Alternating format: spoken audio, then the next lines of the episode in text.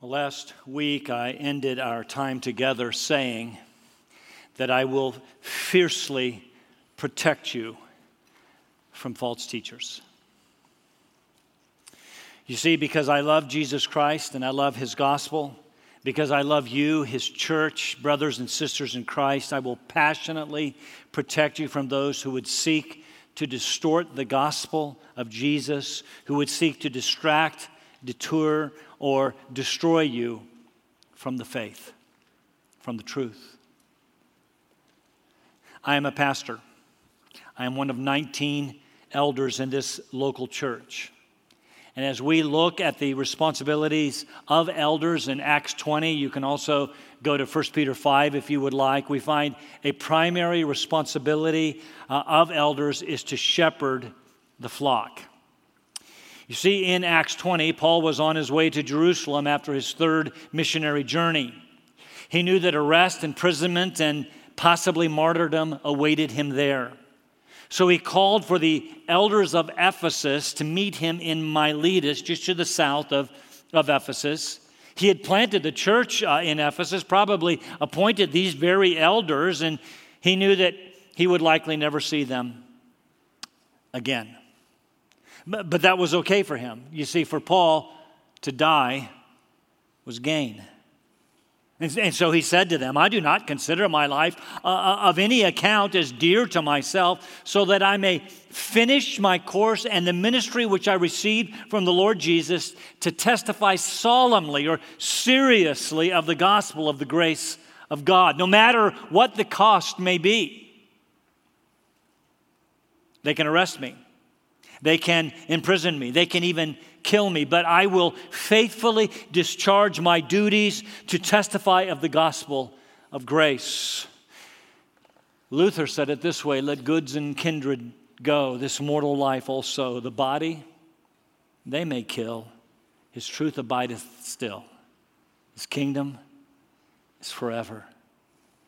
Well, Paul went on to charge these elders of Ephesus, saying, be on guard for yourselves and for all the flock among which the Holy Spirit has made you overseers to shepherd the church of God, which he purchased with his own blood. Guard yourselves, watch out for yourselves and for the flock, that is the church, among which the Holy Spirit has made you overseers. That, that term is used interchangeably in this text and others with, with elders. Elders are overseers and vice versa. To shepherd the church of God. This is a primary responsibility of elders and overseers to shepherd the church. But by the way, the, the word shepherd is the one from which we get our word pastor. That's what a pastor is. He is a shepherd of the flock. So then, what do shepherds do for the flock? What do they do for the sheep? I would summarize by saying that they lead the flock, they feed the flock, and they protect the flock.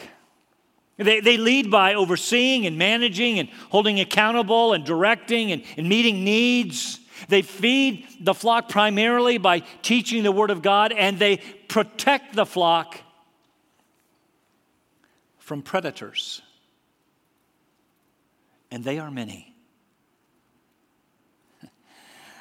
Just last Friday, day before yesterday, I read that a farmer in Idaho has had 54 lambs killed by bald eagles.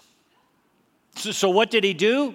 Well, he's, he's a shepherd. He moved the flock closer to his barn to shelter them, hoping to deter the predators. That's what shepherds do, you see. Listen to what Paul went on to say to these Ephesian elders. I know that after my departure, savage wolves, eagles if you prefer, will come in among you, not sparing the flock. And from among your own selves, men will arise speaking perverse things to draw away disciples after them. Therefore, be on the alert, pay attention, remembering that night and day for a period of three years I did not cease to admonish each one with tears. Paul knew that after he left, savage wolves, Jesus called them wolves in sheep's clothing, disguised, you see.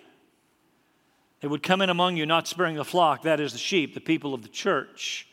They will speak perverse things. outside gospel truth that they, and frankly, that you have received. Why? They're seeking to draw away disciples after them. So be on the alert, be watchful, pay attention, be on your guard. Remember what I have taught you night and day for three years.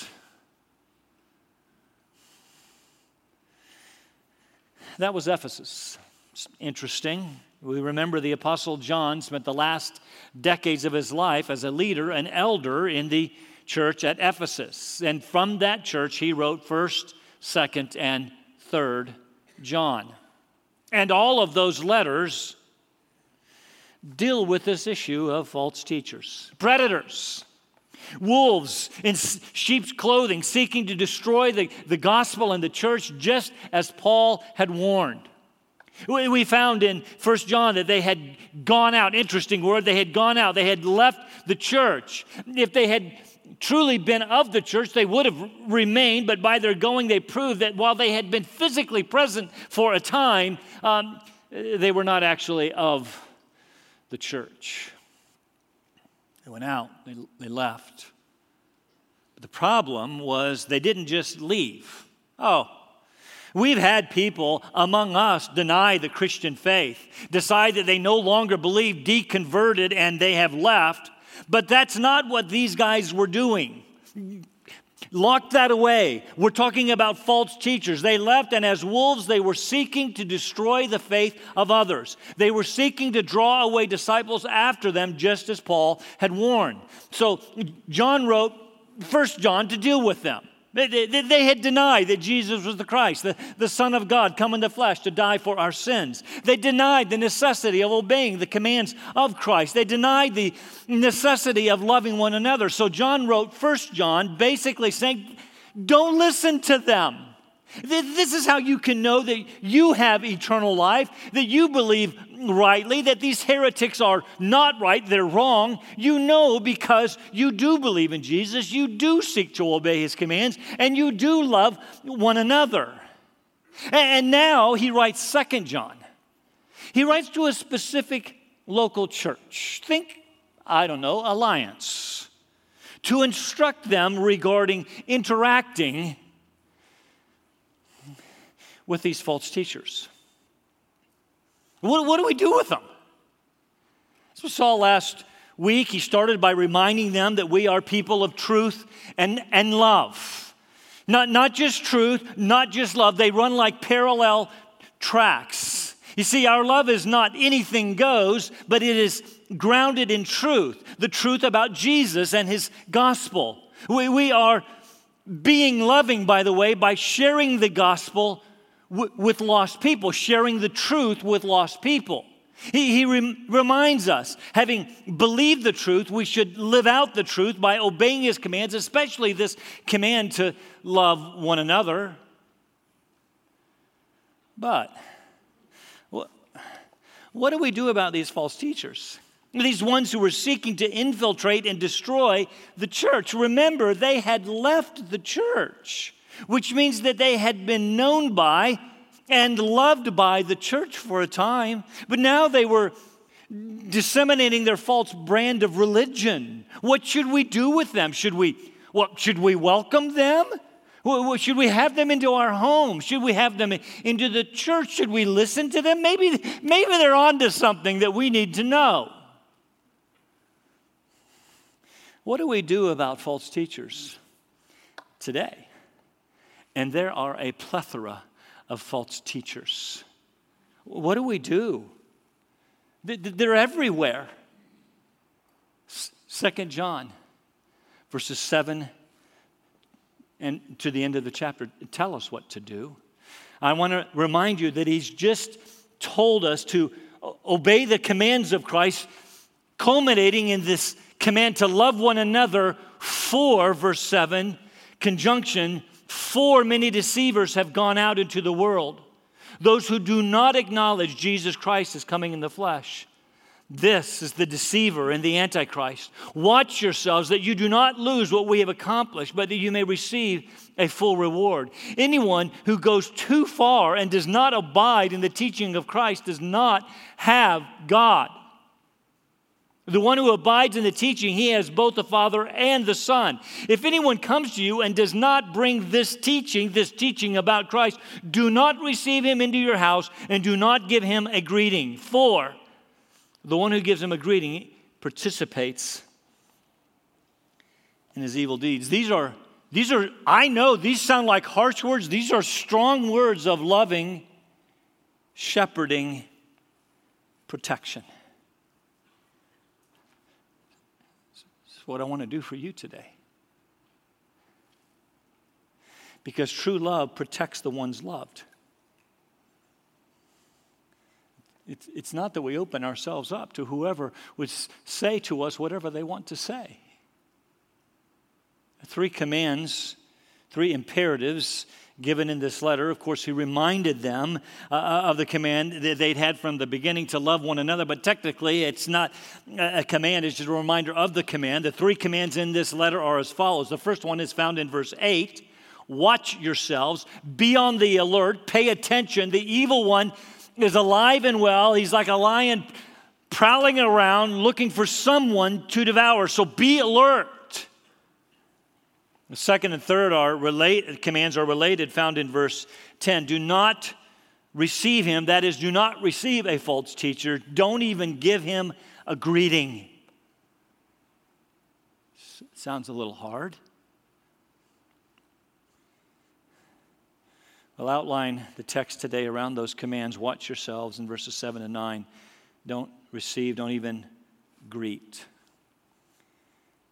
false teachers. Then we'll look very briefly, just, just reading the last two verses of the book. Now remember, John had reminded them to walk in the truth by obeying the commands of Christ, to include the one that they had heard from the very beginning, namely to love one another. Why? Why does he start with that? For, conjunction, many deceivers have gone out into the world. Here, the implication is these deceivers were not of them. They had gone out, they had left the church, they no longer believed the truth, they no longer lived the truth. Don't miss this. They were after them. And in order to withstand the attacks of the evil ones through these false teachers, we desperately need each other. Do you see that? Walk in the truth, love one another, for there are those who have gone out into the world who are after us. We will need each other to effectively withstand their attacks. You cannot, you should not try to do it alone. Now, who were these deceivers? He tells us they were those who do not acknowledge Jesus Christ as coming in the flesh. In First John, he told us a little bit more about them, uh, especially regarding what we call Christology, their, their teaching uh, about Jesus. Bear with me as we review a couple verses. You know, chapter 2 Who is the liar but the one who denies that Jesus is the Christ? This is the Antichrist, the one who denies the Father and the Son. Whoever denies the Son does not have the Father. That's what he says in this text before us today. You do not have God if you do not have Jesus.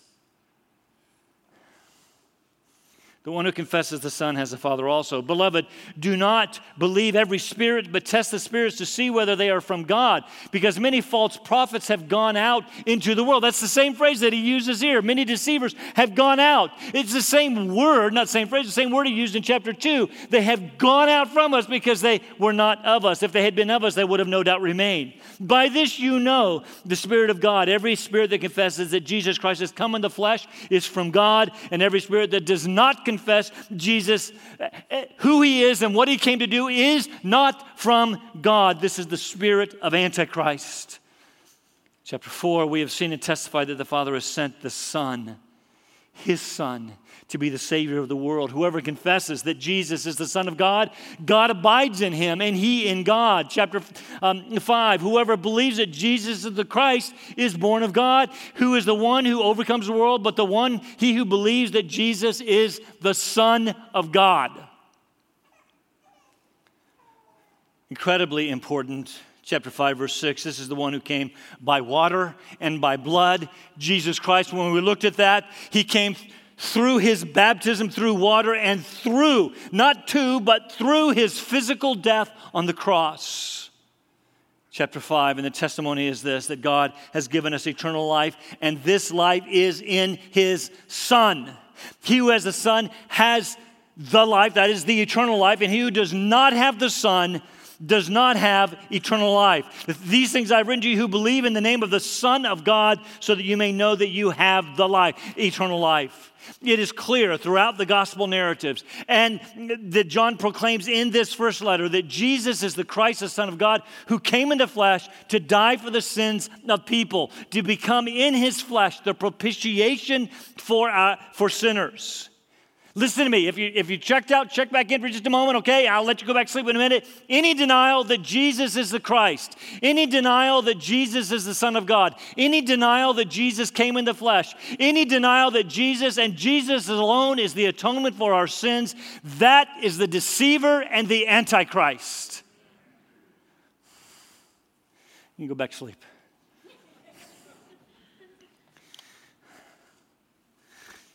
We noted in our study of 1 John that John, in these two letters, is the only author in the New Testament to actually use the word Antichrist. Now, you've heard a lot about the Antichrist, and I, I do believe that there is an Antichrist to come, the big one, the, the, man of lawlessness that, that Paul talks about, who will come at the end of time, the one that the book of Revelation talks about, that we'll talk about in a few years, um, opposing God and, and, and all that is good. But John, interestingly, uses the term to speak of anyone and frankly everyone who denies any essential Christological truth. There are many deceivers who have gone out into the world. Who are the deceivers here? The ones who do not acknowledge Jesus as coming in the flesh. That's just simply shorthand. Coming in the flesh to do what he was. Who was he? He was the Son of God. He came in the flesh to do what? It's shorthand. In the same way, they were denying, in some way, they were denying the incarnation, denying that he was the Son of God who had come. And there are lots of way, lots of ways through the centuries that people have done damage to the person of Jesus through the years. Some have denied his essential deity, that, that Jesus was God in the flesh. In, in other words, uh, that he was uniquely the only begotten Son of God and God the Son. They say he was just a man, a, good man, a, a holy man, a good teacher, but he, well, he wasn't God. There's so many variations uh, of this one, uh, this one idea that they are hard to list them all. Some, to include contemporaries of John, said Jesus was just a man upon whom the Spirit of Christ came at his baptism, but left him, left him at his crucifixion. That was Cerinthus. Others deny his deity by saying he has not always existed. That's Arius, by the way. And there was a time that he was not. He came into being when he was born of Mary. Still, others have said that he was not God, like the Father um, is God. He's just kind of sort of like God. Uh, he's not one in essence with the Father. Again, that's Arius and modern day Jehovah's Witnesses. Today, the current trend even among those who call themselves Christians, is to not to deny that Jesus was God in the flesh. And that is, when he came, he emptied himself of his deity. He lived only as a man to demonstrate what we could do if fully surrendered to the Holy Spirit. Please note this teaching denies the deity of Jesus Christ in his humanity. He was not God when he walked the earth. That is heretical. Still, others have denied his essential humanity. That is, they have denied the incarnation, that Jesus took on flesh. This is more in times past. They've said that Jesus was a spirit, immaterial. Of course, John deals with that here. He says he came in the flesh. The deceiver is the one who denies that he came in the flesh. In First John, he started his letter by saying, Listen, our eyes saw him, our ears heard him, our hands handled him. He was flesh. Listen, he slept, he ate, he drank, he cried, and he died. He was flesh. Still others have denied his substitutionary atonement. They say that he came and lived as a moral example. That's, that's, that's, that's, that means something, a moral example to show us how to live. I want to say this gently, but very clearly. One of the famous evangelists of the 19th century, who's known as the father of revivalism, was a guy by the name of Charles Finney. You've heard of him. And while Today, he is regarded as a good evangelist. I want you to know that he denied substitutionary atonement.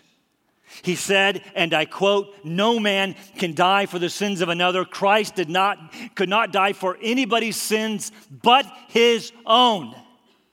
That is heresy and destroys the gospel. Today, the most usual way that people deny the necessity of the atonement, deny the atonement, even among so called evangelicals, is to deny its necessity. What do I mean? About half of evangelicals surveyed today say that Jesus is not the only way to heaven, that other religions will get you there if only you will faithfully follow them. I want to say that that makes the death of Jesus totally unnecessary. If you can get to heaven without faith in Jesus, then Jesus died for nothing. I could go on and on. But to deny that Jesus was fully God and fully man, to deny his death and resurrection as the only means of salvation for his people, which is what Jesus said of himself, it's what Peter said of him there was no other name under heaven given to men by which we must be saved. To deny he, he, him as the only means of salvation for people is to be the deceiver and the antichrist. I don't understand it. I don't understand how half of evangelicals in the church could say you can get there without Jesus. They don't know who Jesus was and they don't know what he came to do. It's interesting, John uses the definite article the at the end of verse 7. To deny the person and work of Jesus is to be empowered by the Antichrist, the deceiver himself. We call him the evil one, the devil himself. Which brings us to the first command don't worry, I'm almost done, sort of. Watch yourselves brothers and sisters, watch yourselves. Don't give in to these false teachings. Is this a necessary teaching today? Again, survey after survey in American churches are showing that, that Jesus' death was nice but unnecessary. He, he, he may have been God, he may not have been. His death may or may not have been necessary for salvation. This is the deceiver and antichrist. Listen, for over 30 years of ministry, I have been warning that the biggest challenge of, uh, to face the evangelical church is not the sexual revolution, LGBTQ, and all that, is not things like abortion, moral issues. That is not the biggest challenge. The biggest challenge facing the evangelical church in all of my years of ministry is pluralism. What is pluralism? Pick a religion, it'll get you there. If that is true, then let's bring our missionaries home. They're wasting their lives. Watch yourselves that you do not lose what we have accomplished, but that you may receive a full reward. What had John, the other apostles, accomplished? The preaching of the gospel that alone saves souls. To walk away from that gospel is to lose what was accomplished. It doesn't mean that you lose your salvation, it proves that you never had it. Do not walk away. Watch yourselves. Keep believing so that you may be fully rewarded. John is talking about eschatological reward, that is, future reward, that, that you will make it to heaven. You don't get there by your good works. Don't misunderstand me. You get there by faith in Jesus, who He alone is, and what He alone came to do. We must persevere in the faith. Keep believing.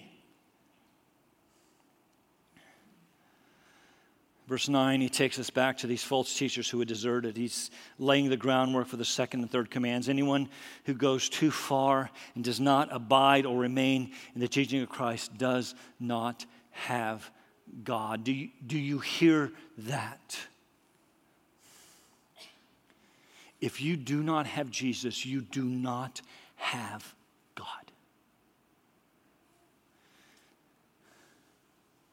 The ones who do not hold on to the gospel somehow run ahead as if they've reached some level of greater spiritual understanding. They prove by their going on ahead that they do not have God. They never had God.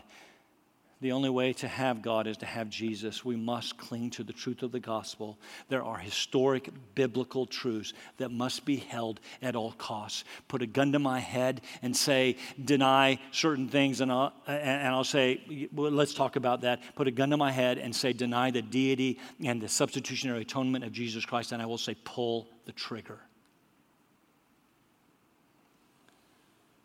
This is of eternal consequence. Let me just take an aside to say this so called progressivism, we hear it. It's on every news channel you read or watch. This wokeness has not just hit politics through socialism, sexuality through the LGBTQ, education through CRT and other things like that. It has hit the church of Jesus Christ. I don't know if you know that. Many are suggesting in our progressiveness that we've got to go beyond the limitations of the church and the Christian faith. Our old notions of sin are archaic and bigoted and have to change. And John is saying there is a way to go too far. To go ahead and leave the teaching of Christ and lose any hope of forgiveness and salvation and heaven. They want to offer you some progressive truth, and John says, Hold on to the truth. Listen to me carefully. Hold on to the truth of the gospel. I've said it this way before. We do not need the new and improved, we need the old and already proven. Teaching of Christ is either Christ teaching or the teaching about Christ. Depends on the structure of the word, but does, in the end, it doesn't matter. The Christ teaching is the teaching about Christ. Bringing us to the second command. Almost done. The false teaching is, this false teaching is so serious with eternal consequences, eternal ramifications that John says, do not receive, do not even greet false teachers. If anyone comes to you and does not bring this teaching, that is, this teaching about Christ and his gospel, do not receive him into your home. Don't even give him a greeting. I mentioned this briefly last week. The Roman Empire allowed for travel with the Roman roads and the soldiers, the, the Pax Romana, the, the, common language. It actually helped spread the gospel. Jesus came at the fullness of time, Galatians tell us. But then there were not hotels and inns as there are today. So itinerant traveling teachers and preachers depended on the hospitality of others. These teachers would often carry letters of recommendation. That will be important in third John. As they came to a city, the local church would house them, feed them, care for them, even provide financial support to them. But now it appears that these false teachers were doing the exact same thing. What then should we do? Should we show them hospitality? We're told to show hospitality to one another, have them into our homes, whether our individual homes or the homes that house the church. Remember, this was before the time of church buildings. All churches were technically house churches. So, do we welcome a false teacher into our homes, whether where we live or where we worship? John says unequivocally, no. That seems harsh. Do not even greet them. Why? Several reasons. First, we don't give, we do, first, we do not want to give them a platform for their false teaching. You do understand that there are so called places of worship in town, like the United Church of Christ or the Unitarian Universalists, where you're allowed to go and share whatever it is you want to share except Jesus. We don't do that. We don't give a platform for false teaching. Second, we do not want to expose our people to false teachers. That's like letting wolves in among the sheep. Third, we do not want to provide any level of support for their false teaching, thus helping them along their way. Why would we do that? Fourth, we do not want to provide an endorsement of their false teaching. You see, giving them food and board, even greeting them, would, which was more official then, would be a tacit endorsement. Further, John says, by giving them a place, a platform, a hearing, and any financial support in any form, and an endorsement, intended or unintended, is to participate in their evil deeds. We, we become part and partner of their evil teaching. So, give me just a couple minutes to apply this to our lives today. So, so, so how do we do this today? How? How do we become part and partner? How do we advance the, the, the cause of false teachers? Let me share a, a few ideas by reading their books, by reading their books, for which they gain royalties, and by which you expose yourself to false teaching. I remember some years ago, I bought Rob Bell's book, Love Wins. It is heretical. I knew it to be heretical. I, I, thought I should educate myself, but I've often wondered in some way did I support, did I participate in his evil deeds? And they are evil. We participate by singing their songs. That's why we're careful about that around here, by which they receive royalties. We participate by listening to their podcasts or YouTube channels, by which they gain numbers and unintended followers and thereby receive advertisers who pay them for time to advertise. Why would we do that? There is no reason to expose ourselves to false teachers. Stay completely away, John says. I suggested earlier that we have had those among us who have de- deconverted, who, and they started with somebody why would we do that? There are strong words in Scripture for those who would spread false teaching. We are talking about false teachers. We're not talking generally about lost people. Hear me. We're talking about false teaching. For example, it is said in Scripture, it would be better to tie a millstone around their necks and cast them into the depths of the deepest sea than to allow them to cause one of Christ's little ones to stumble. That's how serious this is. Here's the point false teaching is serious, and we should not allow it in any way into our churches or into our homes. I am issuing a warning because I love you. You say, I know what you're thinking. What about evangelism? Listen, there is a place for having lost people into our homes and our places of worship and, our, our, churches. It's fine even to listen to them, to hear their objections and their thoughts, but we do not, listen, we do not give them a platform to share heretical beliefs. We're talking about false teachers. We speak gospel truth to them, we do not entertain their false teaching. Let me say it like this there's a knock at the door. And there they are two Mormons and two, or two Jehovah's Witnesses, both of which deny the essential and exclusive deity of Jesus Christ. And they want to come into your home and share their heresy with you. I'm saying be very careful. They are there to convert you. I am suggesting that you not listen to them. They deny Christ and they are condemned. But, but, but you said, what about sharing truth with them? Yes, yes, listen to me. Yes, of course. I am issuing a warning. Be very careful. It seems a little harsh. I know. John seems a little harsh here. I know. Listen to John Stott and what he says about this text. If John's instruction still seems harsh, it is probably because his concern for the glory of the Son and the good of human souls is greater than ours, and because the tolerance on which we pride ourselves is in reality an indifference to truth. Tolerance is held as the highest virtue in our society today, although tolerance has been redefined. It is no longer having an objection to some, something that you believe. That's what true tolerance is. Toler- tolerance is being redefined as to say, not only do I accept what you believe, I celebrate it, I affirm it, and I celebrate it. And if I do anything less than that, then I'm intolerant. That's not true. We've redefined the terms. And we hold it as the highest value.